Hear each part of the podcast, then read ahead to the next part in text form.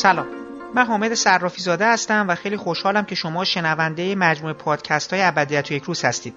اگر خبرهای سینمایی رو تعقیب کرده باشید شاید مثل من خوندن خبری درباره حضور چهار تن از سینماگران ایرانی در بخش کمپ استعدادهای 67 مین دوره جشنواره برلین براتون جذاب و کنجکاوی برانگیز بوده باشه. 15 همین دوره کمپ استعدادهای جشنواره برلین امسال با تمرکز بر تشویق در برابر همه عجایب در فاصله بین 11 تا 16 فوریه 2017 برگزار شد و مدعوین از میان 2711 نفر از 127 کشور دنیا انتخاب شدند.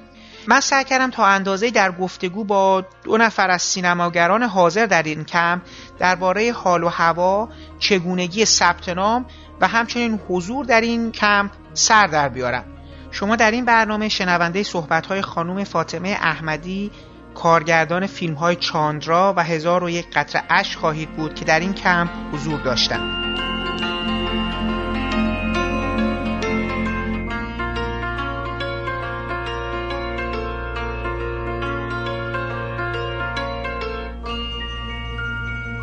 فاطمه جان دست شما درد نکنه. ما دوباره بعد از لوکارنو اومدیم پلوی شما در مورد برلین.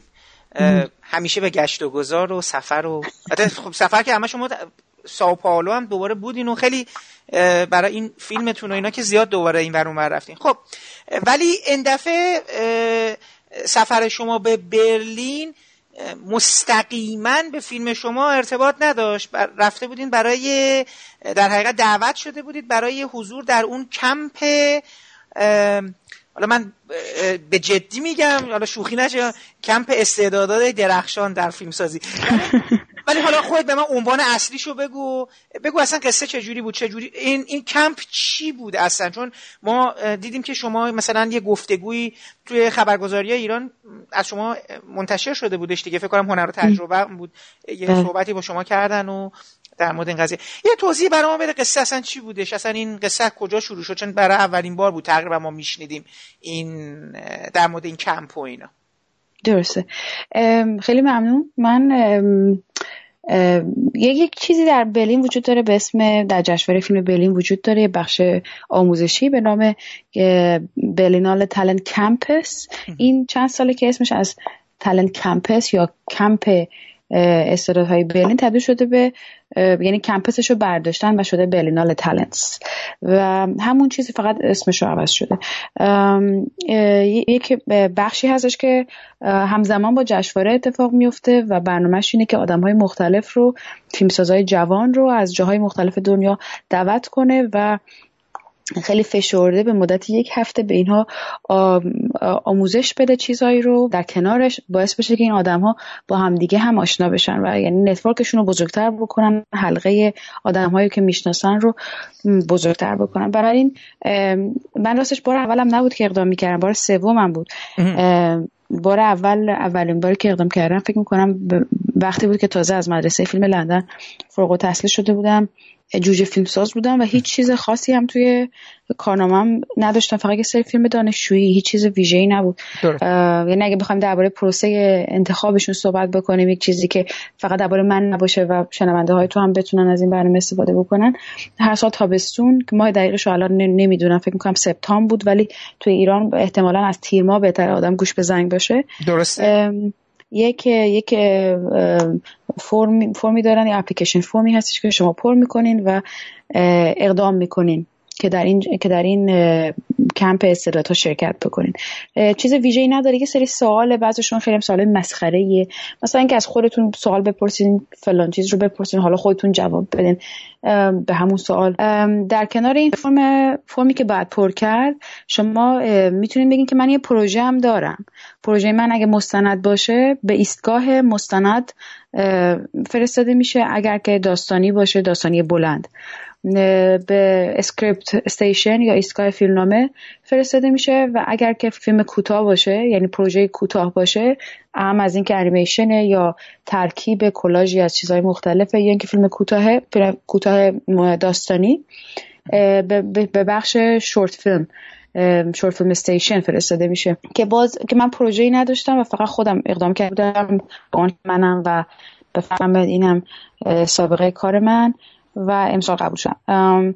در اینکه چطوری این بچه ها انتخاب میشن من واقعا هیچ ایده ای ندارم. هنوزم مطمئن نیستم که ملاک ها دقیقا چیه. حدس می‌زنم با توجه به اینکه آدمایی که من اونجا دیدم تقریبا همه رو تقریبا همه رو زیاد میشناختم از پیش به واسطه کاراشون یعنی اسمشون رو دیده بودم در خبرگزاری های مختلف سینمایی یا اینکه دیده بودمشون توی جشنواره Palm Spring جشنواره لوکارنو جشنواره های مختلف توی خود لندن و چهره ناآشنا خیلی کم بود. حدس می‌زنم آدمایی رو انتخاب می‌کنن که اینها همین الان هم موفق هستن و توی مسیر موفقیت دارن حرکت می‌کنن. اینطوری باعث میشه این, این اینها ستارگان آینده هستن و, و قراره که دیده بشن. و از همین الان جشنواره برلین می‌خواد که یک خل آخر رو بده یا یک, یک نوری به اینا بتابونه که دیده بشه. درست. خب برای ما میشه بگی اصلا تو این کلاس ها این ورکشاپ کلاس چند روزه توش چی کار می‌کنید؟ استادها کی هستن؟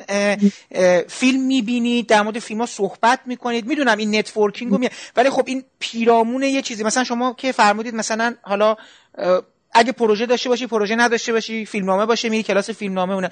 اونجا چه اتفاقی دقیقا میفته شما الان یه مجموعه فیلمساز جوان هستید با استعداد کارهای قبلی. چیزی رو و آدمام همدیگه رو می‌شناسن من می‌تونم بفهمم که احتمالا هم خیلی از این فیلمسازا احتمالا یه نفر مثلا همدیگه رو تو لوکارنو دیده به گفته فلانی اینو برلین یادت نره. تو که داری دنبال چیز هست اینجا می‌تونه کمک کنه. و فکر کنم همینجوری همه به همدیگه خبر دادن و ایشالله حالا بچه های ایران هم بتونن اگه بتونن از ایران برن ویزا بگیرن و بیان برای دوره های بعدی اینا. ولی خب اونجا دقیقا چه اتفاقی داره میفته اونجا چه چه امکاناتی رو در اختیار شما میدن و چه کار می‌کنن در حقیقت اون دوره؟ درست. البته این کمپ خیلی معروفه. یعنی اصلا بعید آدم فیلم ساز باشه یا توی سینما کار کرده باشه و درباره این ندونه. بله. فکر کنم همه اطلاع دارن. درباره اینکه چطور چه اتفاقایی میفته خب از روز اول ما رسیدیم ثبت ثبت کردیم که ما, ما این هستیم این گذرنامه‌مون رو گرفتیم. چیز پسی که باهاش می‌تونستیم جاهای مختلف حرکت بکنیم و بریم مثلا توی سالن بگیم ما استعداد هستیم میشه این فیلم رو ببینیم. برای ما این کارت رمز رمز شبه مثلا می‌تونیم باش همه جا بریم و مثلا غذای ارزونتری بگیریم یا مثلا توی شهر اگر اگر چیزی باشه این برای ما خیلی کار رو تسهیل می‌کرد. ثبت نام کردیم کارتمون رو گرفتیم. یه سری از روز از همون روز اول از قبل از اینکه ما بیایم برنامه‌ریزی شده بود. ولی خب روز روز اول که چند تا کلاس توجیهی هم داشتیم که اینجا مثل معبد یا مثل پادگان نیست. شما مجبور نیستین که تو هیچ کلاسی شرکت بکنین. بهتره که تو این کلاس ها شرکت بکنین. توصیه ما اینه. و اینکه خب در طول روز اگر از ساعت ده تا ساعت ده تا یا ده تا یازده که از ساعت هشت و نیم تا ساعت ده صبونه است. یعنی همه با هم صبونه می‌خورن. نسپرسو که یک قهوه مثلا کمپانی قهوه است. اسپانسر اینا بود برای بله. اسپانسرشون بود برای ما فکر می‌کردیم هر لحظه جوش کلونی ممکن از ده وارد بشه. ولی و حتی مثلا اسپرسو که مسابقه هم داره که باز اگه بچه‌ها دوست داشته باشن فکر می‌کنم می‌تونن شرکت بکنن وبسایتشو بعد نگاه کنن. یه مسابقه که با, با به صورت یه دقیقه مثلا برنامه می‌سازین موضوعش هم مشخصه رو وبسایتشون باید چک کرد. خب جالبه خب. بله بله خیلی جالب بود و از ساعت ده که دیگه میزای صبونه رو برمیدارن. تو همون سالونی که داشتین صبونه میخوردین یک خانمی میامد و همه رو دعوت می‌کرد که خب الان قرار این اتفاق بیفته که روی روی اسکرین شما می‌دیدین که 6 تا حلقه قراره تشکیل بشه. این حلقه ها هر روز موضوعشون فرق می‌کرد و آدمایی که به این حلقه ها دعوت شده بودن باز فرق می‌کردن. شبیه بازی صندلی که موزیک پخش میشه شما میری میدوین روی صندلی میشینه یک همچین چیزی. ولی خب چون فقط یک ساعت این حلقه ها برگزار می‌شدن و 6 تا حلقه وجود داشتن. شما فقط امکان داشتین از این 6 تا سه تا رو انتخاب بکنید بنابراین می‌رفتین تو حلقه یک و سه و پنج مثلا میشستین با توجه به موضوعی که مورد علاقتونه و آدمی که اون روز دعوت شده. مثلا روز اول من یادمه که درباره مثلا حلقه اول درباره برینال تالنت شعبه آفریقای جنوبی بود. خب. یا مثلا حلقه 6 آفریقا برینال تالنت شعبه آفریقا شعبه ژاپن بود. که مثلا آدمایی که از اون منطقه هستن می‌تونن براش اقدام بکنن. خب. و مسئولین اون حلقه ها هم اومدن اونجا نشستن که اگه شما سوالی دارین بپرسین. یا مثلا روز یه روز مونده به آخر co-production با یعنی تولید مشترک با سینمای فرانسه بود. بنابراین از انستیتو فرانس از انستیتو فرانسه اومده بودن از که یکیشون از اینا بود. یا یک شرکت خیلی معروف فیلمسازی در در فرانسه بود یک distribution company خیلی توزیع برای برای توزیع و post-production باز بود که تو این حلقه ها شما باید انتخاب می‌کردین که کدومش برای شما خوبه؟ یا کدومش خب. بیشتر به درتون می‌خوره؟ ببخشید الان می‌خوام بگم مثلا تو همون حلقه که ژاپنه تو مثلا به عنوان برای اون روز دارم میگم. خب میری تو حلقه بله. ژاپن بعد تو حلقه ژاپن چه اتفاق میفته؟ یه آدمی از ژاپن اومده و شما می‌بینید که می‌تونید خودتون رو معرفی کنید و پروژه هاشون رو با این مطرح کنید که اینا بیان سرمایه گذاری کنن و اینا. یا نه در مورد سینمای ژاپن بیشتر بدونید. تو اون حلقه دقیقا چه اتفاقی میفته؟ تو اون حلقه اون آدمی که اومده یه رو فرصت داره که موضوعی که براش دعوت به خاطرش دعوت شده رو مطرح بکنه با شما. بعضی از اینا می‌پرسن خب نگاه می‌کردم می‌بینم مثلا دو نفر اومدن. مثلا یادم یکی از این حلقه ها درباره مالیات بود. خب خیلی موضوع خسته کننده هیچ کس نمیره ببینه که مالیات در سینما فلان. و مگه یه تعداد تای کننده ها رفته بودن این وقتی سه چهار نفر تو حلقهش اومدن انتخاب کردن که بشینن اون فرصت داره ازشون بپرسه که اینا اهل کجا هستن به عنوان تای کننده دعوت شدن یا به عنوان بازیگر اینجا هستن یا به چه عنوان اینجا هستن و سعی کنه سوالای اونا رو جواب بده. یعنی منحصرا به سوالهای اون تعداد آدم جواب بده. یا اینکه اگه حلقه خیلی مثلا گاهی میشه تو حلقه سی نفر موضوع رو انتخاب کرده بودن و دلشون می‌خواست بدونن توی چطوری می‌تونن از فرانسه فان بگیرن؟ اگر که ساکن فرانسه نیستن مثلا. و 20 نفر اونجا هستن این خانم یا آقا یا این سه چهار نفری که حلقه رو میچرخونن اینا فرصت یه رو فرصت دارن. بنابراین اصلا وارد این که شما کی هستی نمیشن. فقط توضیح میدن که ما کی هستیم و ما چه کمکایی می‌تونیم بکنیم و بعد به یه تعداد سوال ظرف یه رو فقط یه رو. چون بلافاصله موزیک پخش میشه شما ببین حلقه بعد. خب. آره و این این, این اتفاق داره چند روز میفته اون موقع؟ هفت روز دقیقاً هفت روز همین حلقه ها هی داره تکرار میشه نه؟ بله ولی خب موضوعشون فرق می‌کنه. می‌کنه. بعد خب بعد از حلقه دوباره برنامه دیگه ای داریم یا نه؟ این حلقه بله. نه نه ساعت ده تا یازده یعنی بعد از صبحونه تا به مدت یک ساعت چنین چیزی هستش که باز لزومی نداره شما مجبور نیستین که اینو بمونید درست. ببخشید من مثلا یه سوال ازت دارم. در انتهای حالا در مورد این بخش این برنامه در انتهای اینا تمام این افراد هم احتمالا connection هاشون ایمیلشون شماره به شما می‌دهند که بتونی بعدا ارتباطتون رو برقرار کنین دیگه. حالا توضیح اوکی خب. متوجه خب دقیقا. و با توجه به اینکه با توجه به اینکه شما سه تا حلقه رو تونستین انتخاب بکنین چون یک ساعت بیشتر مدت این حلقه ها نیست یعنی تالنت سیرکل که میگن یک ساعت بیشتر مدتش نیست. سه تا حلقه رو شما به انتخاب کردین سه تا رو از دست دادین.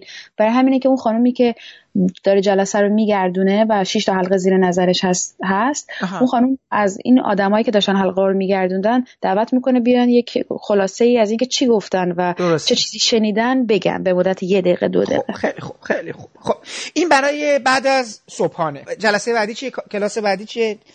الان در, در این لحظه ساعت 11 است. ساعت 11 شما می‌تونید این قهوهتون رو بگیرین یا قهوه به کافی خوردین میرین رو میفتین میرین به یک به این کلاسایی که از قبل براشون ثبت نام کردین. یه تعدادی از این کلاس ها شما نمی‌تونستین بدون اینکه بلیتشون رو داشته باشین شرکت. بکنین. و از قبل اعلام شده بود که ثبت نام کنین. بنابراین مثلا من برای کلاس باز...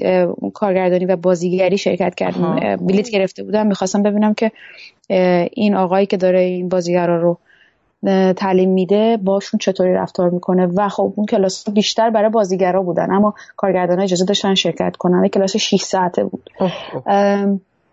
و فوق العاده جالب بود خیلی جالب بود. اما کافی نبود. یعنی که فقط شما می‌تونستین به قدر تشنگی از این دریا بچشین. یعنی نمی‌شد که همه کلاس ها شرکت سه جلسه متوالی برگزار می‌شد. به من فقط بلیت برای یه جلسه 6 ساعته داده بودن.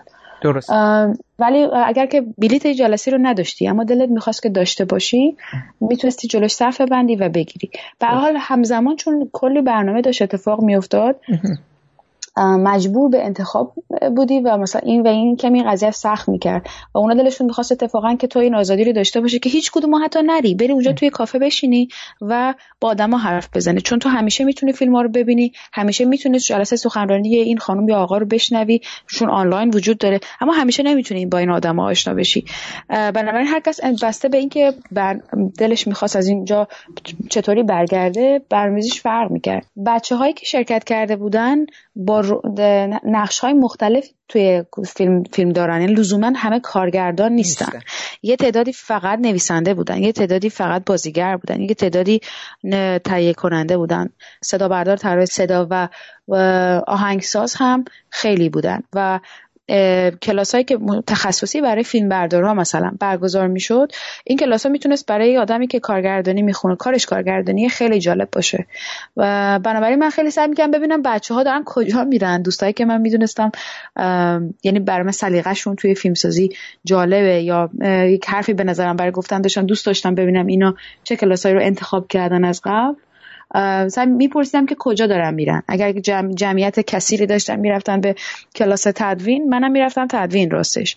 دلم نمی‌خواست مثلا خیلی نظامی ببینم ماجرا رو که من مجبورم چون بلیت اینو گرفتم برم این این برنامه رو ببینم. می‌رفتم بلیتمو پس می‌دادم و بلیت یه کار دیگر رو می‌گرفتم. درست. ببین اساتیدی که اومدن اونجا صحبت کنن اینا آدم این که به نام باشه مشهور باشه چه در به لحاظ آکادمیک چه به لحاظ سینمایی. کسی امسال اومده بودش اونجا. شما کسی رو مثلا میشناختید که حداقل اسمش هم به صورت یک حالت سلبریتی براتون چیز داشته باشه این جذابیت رو داشته باشه که بخواین حالا هیچ چیز دیگه نرین رو برید اون جلسه و اینا. آره آره مثلا ما جلسه سخنرانی پول ورهوون و ما بلیچو نداشتیم. برای رفتیم صف بستیم. این برای, برای خود همین استعدادا بود. یعنی پول ورهوون برای همه برای همه بود. ولی یعنی برای, در برای هم برای مشخصا برای ماها بود استعدادها مثلا. و ولی بقیه هم بلیت خریده بودن و اومده بودن. یعنی بر عموم هم باز بود. برای همین خیلی شلوغ بود و ما از قبل بلیت نداشتیم. مجبور شدیم صف ببندیم و بالاخره تونستیم بریم تو و جلسه با جلسه با حضور ورهوون و مگی جیلن هال بود. آها خب که حالا مگی جیلن هال چقدر هنرپیشه درجه اولی هست به نظر هنرپیشه فوق العاده اما اینکه چقدر معروف هست مثلا مریل استریپ نیست طبعا. خب آره ولی خب تو آره. آره آره و به حال جلسه فوق العاده خوبی بود.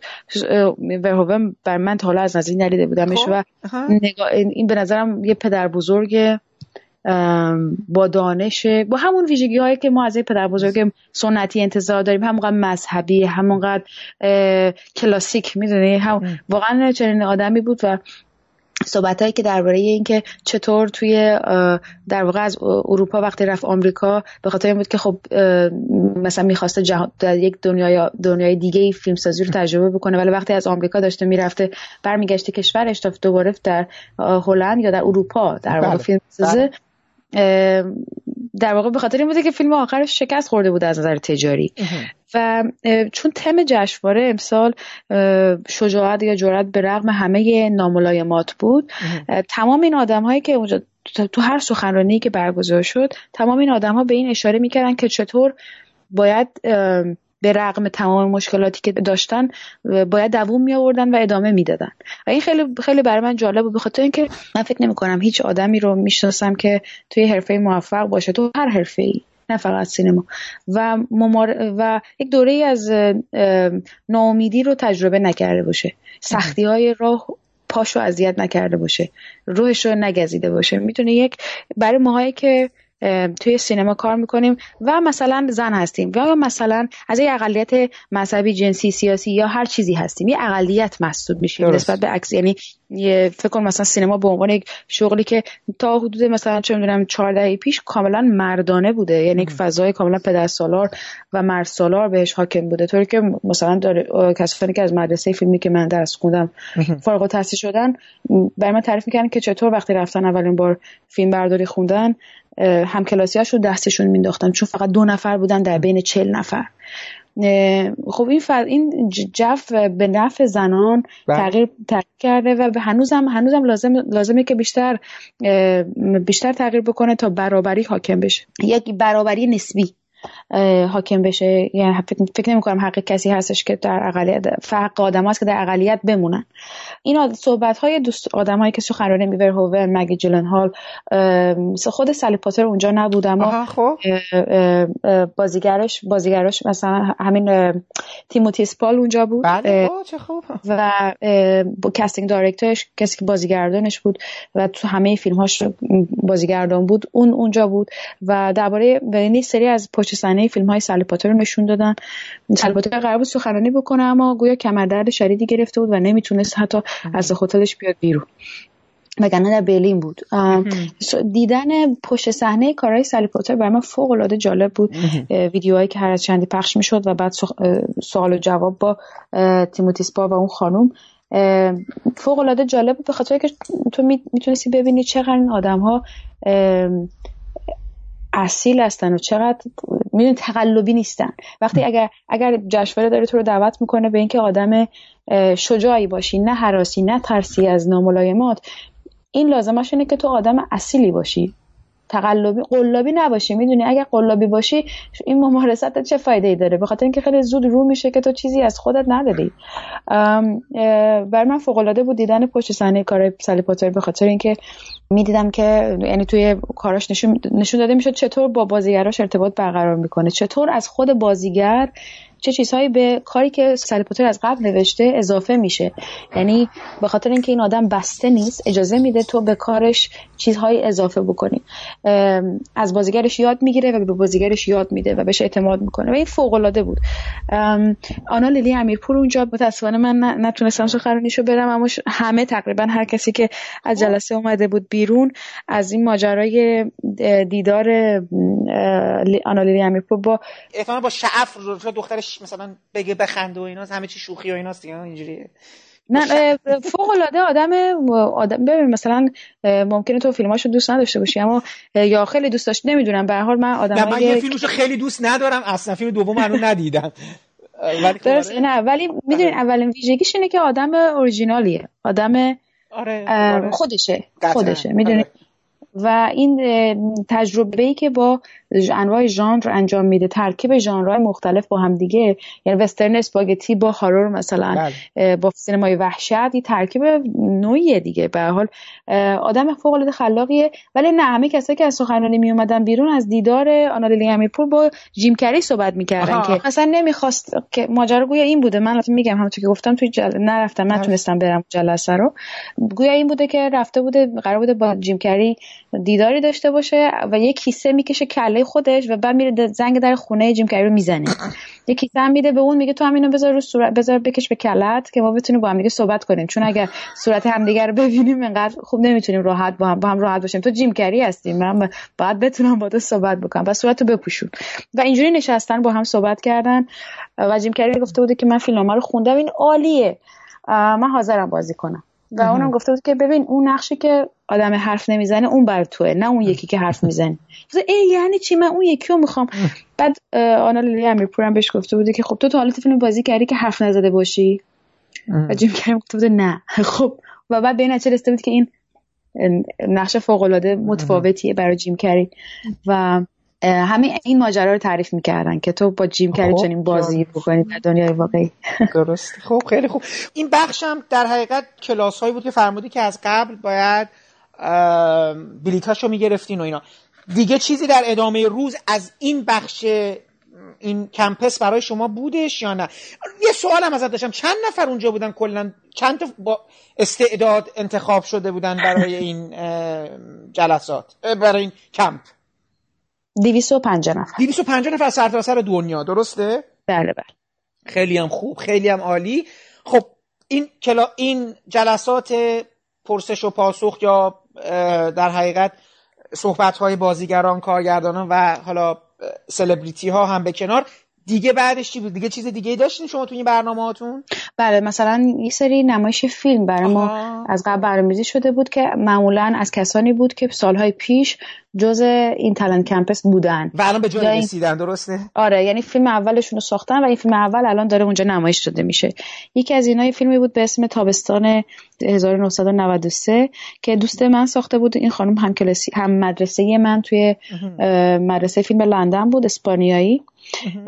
فیلم فیلم داستان زندگی خودش بود در وقتی وقتی تابستونی خبر فوت مادرش رو شنیده بود و مجبور بره با دایش و زندایش و دختر دایی کوچولوش زندگی بکنه و حالا قصه برای من قصه دختری رو داریم می‌بینیم که مادرش به دلایلی که هنوز نمی‌دونیم و در ادامه خواهیم فهمید فوت کرده و این باید با یه خانواده تازه که هم باش فامیل هستن بنابراین غریبه نیستن. همین که مادرش و پدرش نیستن. غریبه در این حال. با اینا باید زندگی بکنه و, و خیلی فیلم فوق العاده بود و جایزه بهترین فیلم اول بلند رو هم برد دیروز. اینو قبلا ساخته بوده؟ ای من نمی‌دونستم. این... پس این آها اینا مثلا سال گذشته اینجا بودن یا سالهای قبل اینجا بودن؟ حالا یه فیلم ساختن. و تو جشنواره بوده دیگه. امسال پذیرفته شده تو جشنواره. درسته؟ اینجوری بود دیگه. دقیقاً. در, واقع اینجوری بود که این خانم به اسم کارلا سیمون این خانم ال اسپانیاست. توی لندن از مدرسه فیلم لندن فارغ التحصیل شده. فیلم پایان‌نامه‌اش فیلم کوتاه بوده که باز موضوع مشابهی داشته. بعد یه فیلمنامه نوشته بوده که خیلی به زندگی خودش تحت تاثیر زندگی خودش اینو نوشته بوده. فیلمنامه رو برای ایستگاه فیلمنامه فرستاده بوده در جشنواره فیلم برلین. بنابراین به عنوان تالنت به عنوان تالنت در تالنت کمپس با این فیلمنامه حاضر بوده در سه سال یا چهار سال پیش. بعد سال بعد از اون ماجرا با تهیه کنندهش میاد و توی مارکت شرکت می‌کنه. چون یه بخشی دارن که بازار فیلمه و می‌تونن تهیه کننده پیدا بکنن. بنابراین سفر ایستگاه دوم سفرش با فیلمش این بوده که با فیلمش و تهیه کنندهش بیاد و سرمایه, سرمایه پیدا کنه. و ایستگاه سوم این بوده که خب فیلم ساخته. تمام فیلم تو یک تابستون فیلم تابستون امسال ظرف 6 هفته فیلم برداری شده بود در اسپانیا به زبان کاتالان و و حالا که فیلم تموم شده پریمیرش رو به خود برلین داده به خاطر اینکه فیلمو به کمک اینا ساخته. بنابراین سفرش رو کامل کرده و اینا خب خیلی خوشحال بودن و مفتخر بودن به اینکه فیلم تابستان 1993 هم فیلم خیلی خوبیه همین که عملا محصول جشنواره برلینه. چون از قبل از اینکه کاملا شکل بگیره اینا این فیلم رو و این کارگردان رو حمایت کرده بودن. درست خب خیلی هم خوب. پس این هم یه بخشی بوده که فیلم استعدادهای سالهای گذشته رو برای شما نمایش دادن. اینم خب اینم از این. و دیگه یه جایی بوده که برای معاشرت جمعی بوده دیگه. این 250 نفر دیگه باید باید با هم هم یه ارتباطایی بگیرن دیگه. درسته؟ درست. درسته. یه عالمه چیزهای دیگه. مثلا انواع مختلف تلاش برای آشنا کردن شما با بقیه. به این معنی که مثلا شما الان از 250 نفر 100 نفر تو این سالن هستن و این 100 نفر تو دو ردیف میشینن و هر کدوم فقط ده دقیقه فرصت دارن و بعد موزیک نواخته میشه. شما شما تکون نمی‌خورین ردیف روبروید به سمت راست حرکت می‌کنه. بنابراین نفر جو شما الان یک دیگه جلوت نشسته. مجبوری باش معاشرت کنی. مثل اینکه مثل این صندلی خیلی علاقه مورد, مورد علاقه مدیران این کمپ هست. این خیلی برای جور دیگه درسته. آخه نه هیچ جور دیگه امکان نداره. تو ممکن آدم خجالتی باشی. یا اینکه نه آدم خجالتی نباشی ولی هفت روز بیشتر وقت نداری. همش هم باید بری بشینی تو سخنرانی و اینها. چه کی با این آدما آشنا بشی؟ فقط وقت نهار کافی نیست. برای همینه که دو سه مدل از این جور گفتگوها رو آره. سعی کرده بودن برمیزی بکنن. یک چیز دیگه که باز خیلی به نظر من فوق العاده هوشمندانه بود که مراسمی به اسم داین اند شاین که بفرمایید غذا تناول کنید و با و بدرخشید. و اینطوری بود که نفر روبر شام, شام می‌دادن ساعت هفت شب روز چهارم فکر می‌کنم بود. شما دعوت بودین که توی یک رستوران خیلی خوب شام بخورین رئیس جشنواره دعوت روبروی شما یه نفر از اهالی حرفه سینما آدم آدمی که با سنیک جایگاهی داره توی سینما روبروی شما یکی از این آدما نشسته و کنار دست شما باز یکی دیگه از همین آدما نشسته. و بنابراین مثلا شما به اندازه یک پیش غذا وقت دارین که با نفر روبرو و نفر کناری دوست بشین. و حرف بزنین کارت رد و بدل بکنین. به محض اینکه starter یا اون پیش غذا تموم میشه موزیک نواخته میشه شما صندلیتون میزتون رو عوض می‌کنین. میرین یه جای دیگه که باز نوشته شده اینجا برای talent مثلا روبروش ممکنه یه آدم expert یا یک متخصص از هر, از هر حرفه بیاد بشینه. شما نمی‌دونین. حرکت کنید به سمت میزای زرد و اونجا بشینید برای غذای اصلی و بعد که یه رو فرصت دارین یه رو 20 دقیقه غذای اصلی به حال وقت بیشتری می‌گرفت که با نفر بعدی آشنا بشین. و وقتی که غذا تموم شد شما می‌رفتیم سمت میزای قرمز و این دفعه برای دسر بود. و اندازه یه دسر فرصت دارین که با یه آدم دیگه آشنا بشین اگه یه فیلم سازی بودم احتمالا حتما یه فیلمی در مورد این کمپ میساختم. چون خیلی بامزه است اصلا اتفاقایی که داره اینجا میفته در کنار یه آدمی که برای فیلم سازی در حقیقت یعنی فیلم سازه و حالا اینجا هست و قراره که به حال با اهدافی که میخوادش و این کمک هایی که داره این جشنواره برای فیلم سازاش انجام میده برسه. خب فاطمه جان یه مقداری از فیلم های جشنواره با اون بگو اونایی که به حال فرصت کردی که ببینی و اینا رو اگه یه مختصری هم در مورد اونا بگی من واقعا ممنونت میشم. خب می‌دونم که خب احتمالا خیلی درگیر همین کمپ بودی و اینا. چند تا فیلم رسیدی ببینی و اونا چطور بودن؟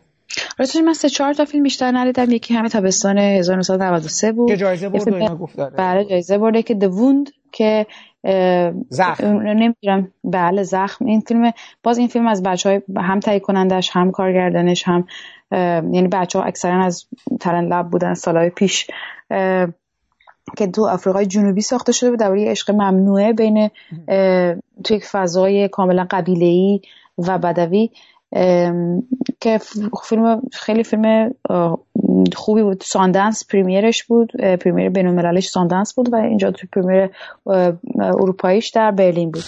و فیلم دیگه ای که دیدم فیلم God's Own Country بود که میگن که این کشور نمی‌دونم حالا باید چطوری ترجمه که باید فکر کنم.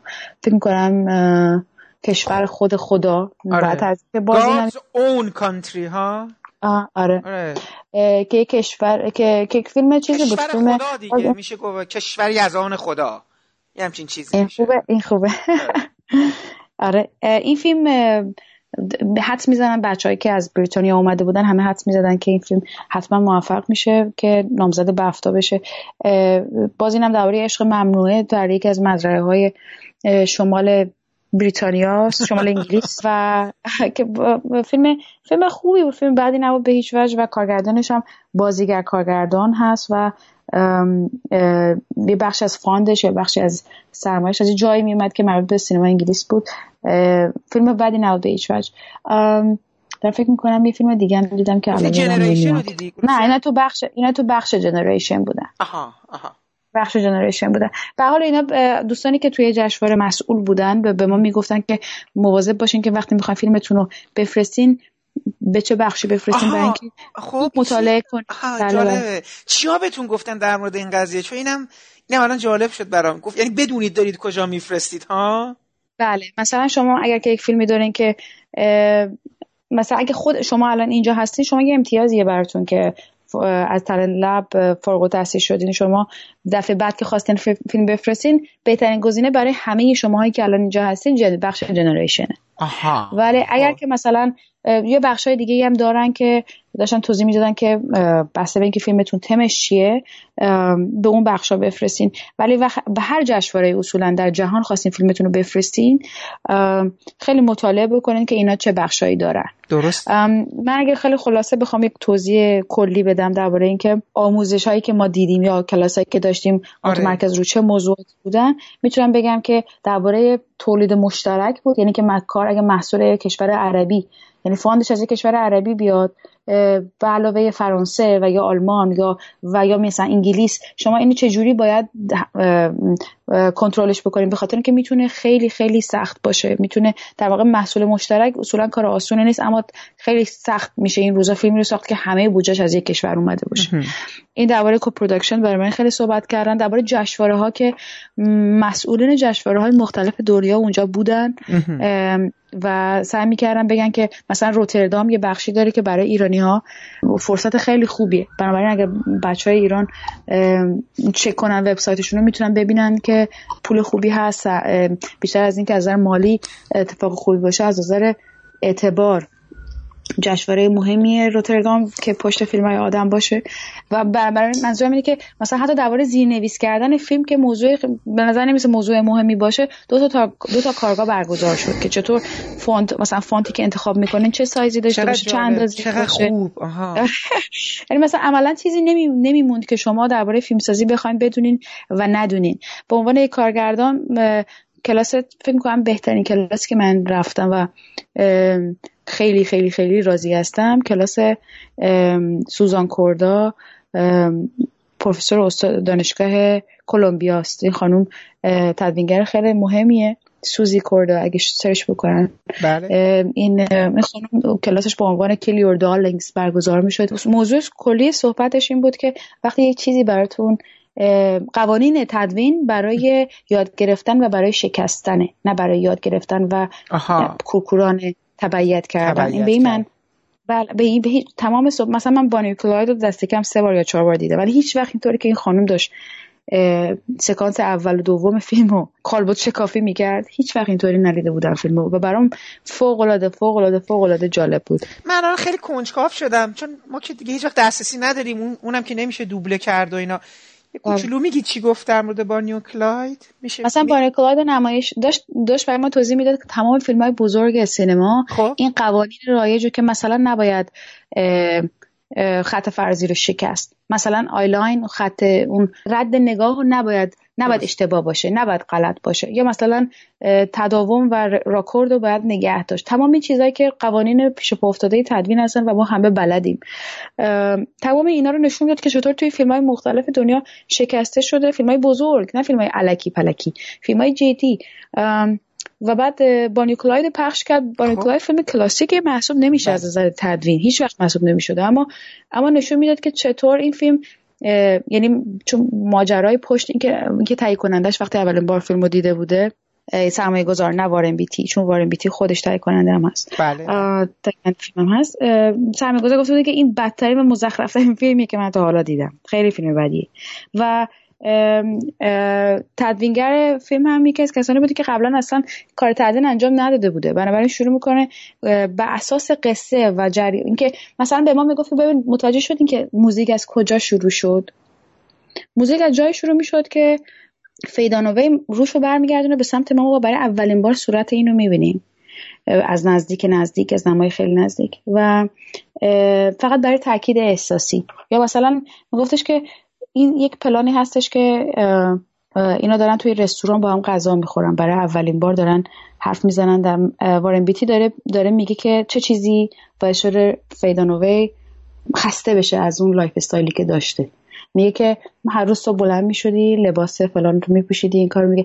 که مثلا اصلاحش فی داناوی اصلاحش می‌کنه میگه لباس سفید لباسی که میپوشم سفید نبود صورتی بود. به حال یک آدم فوق العاده باهوشی از وارن بیتی نمایش داده میشه و یک آدمی که خسته و مستاصله و داره عاشق این آدم روبرویش که روبروش نشسته میشه. و یهو پیش خدمت از راه می‌رسه و برای اینا غذا میاره و داره آدامس میجوه. چند ثانیه بعد وارن بیتی به فیدانوه میگه که موهاتو عوض کن خوشم نمیاد. و اونم موهاشو درست می‌کنه و گفتگو ادامه پیدا می‌کنه. بعد این پلانو برگردون و گفت که خب چند نفر متوجه شدن که این چرا اینو بهش گفت. و هیچ که دستش بالا نکرد جز یه نفر فکر می‌کنم. علتش اینه که اون پیش خدمتی که اومد چون فیدانوی توی قصه یعنی بانی ماجرا پیش خدمته و اون خانمی هم که داره غذا رو میاره پیش خدمته خب؟ و وقتی داره آدامس میشه موهاش دقیقا همون مدلیه که موهای فیدانوی هست. بنابراین یه جور اعلام اینه که من نمی‌ذارم آینده تو این بشه. یعنی آینده تو اینه اینطوری نخواهد بود. ما تو درست کن. اینجوری نکن. ما تو عوض کن. خیلی جزئیات ریز کوچولویی که هیچ ممکن اهمیت نداشته باشن. اما مثلا درباره اینکه چقدر تروفا کمک کرده بوده به اینکه فیلمنامه این کار نوشته بشه یا درباره اینکه گودار قرار بوده فیلمو کارگردانی بکنه.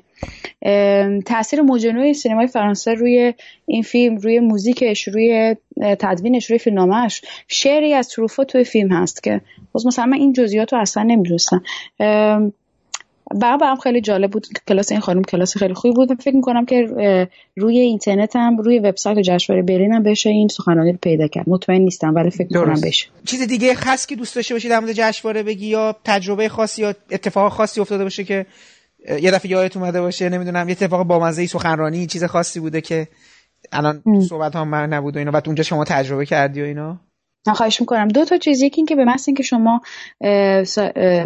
پذیرفته میشین توی کمپ استعدادها براتون یه پروفایل روی وبسایت جشنواره درست میشه که آدما می‌تونن به شما ایمیل بزنن.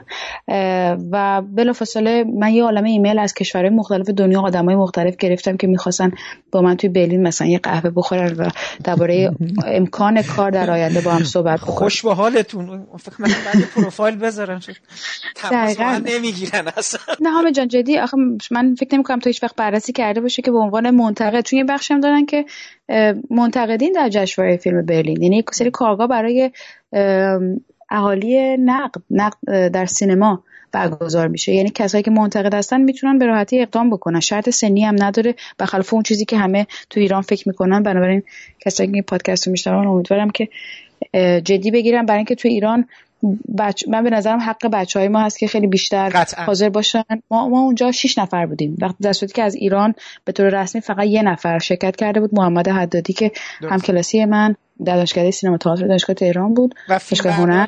رویاهای دم صبح آقای اسکوی. درسته فیلم های بله بله. خب خیلی بله.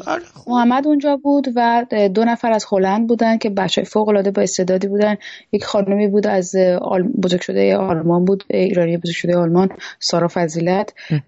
علی منصوری هستش که تهیه است و بزرگ شده ایتالیاس ساکن لندن. برای ما شش نفر بودیم و گروه خودمون رو داشتیم. اما می‌خواستم یه چیزی رو بگم که برام برای خود من مهمه و اون این بود که کسانی که توی بریتانیا ساکن هستن از نظر مؤسسه فیلم بریتانیا تلنت های بریتانیا محسوب می شدن برای همین اینا از یک هفته قبل از جشنواره اسم ما رو توی روی وبسایت مؤسسهشون زدن. در که خب من ایرانی هستم نمی‌دونم یه دوست دیگه بود از سربستان بود یه خانمی بود از برزیل بود. ما فقط ساکن لندن هستیم. اونم فعلا.